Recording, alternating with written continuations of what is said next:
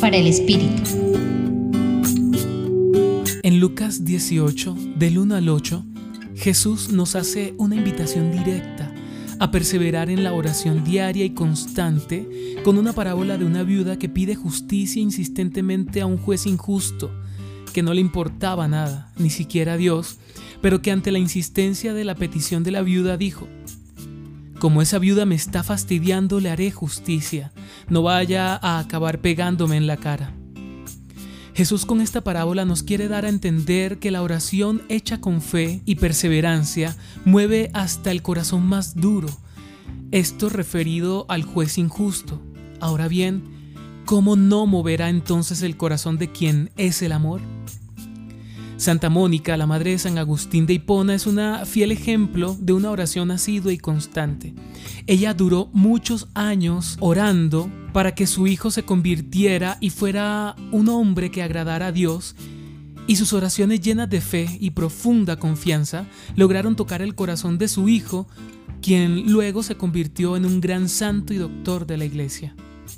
Sin embargo, la oración no debe sumirnos en la pasividad de las obras, esperando que sean cumplidas como si de la lámpara de Aladino se tratara, sino antes bien, nuestra oración debe estar unida a las acciones que hagamos para lograr el contenido de nuestra oración. En el caso de Santa Mónica, ella no solo oró y se quedó allí sin más, ella estuvo detrás de su hijo insistentemente, pidió ayuda a sacerdotes, obispos, se fue detrás de San Agustín cuando escapó a otra ciudad, en fin.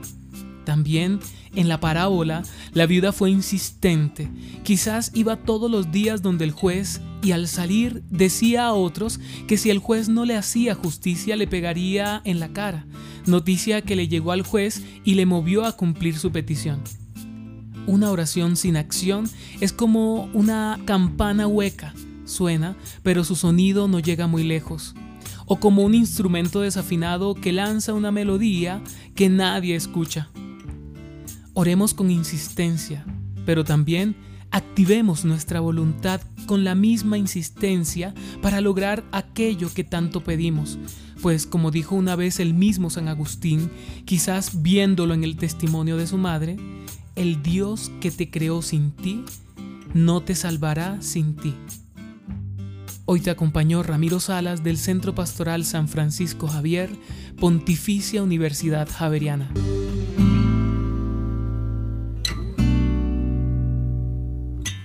Escucha los bálsamos cada día entrando a la página web del Centro Pastoral y a javerianestereo.com.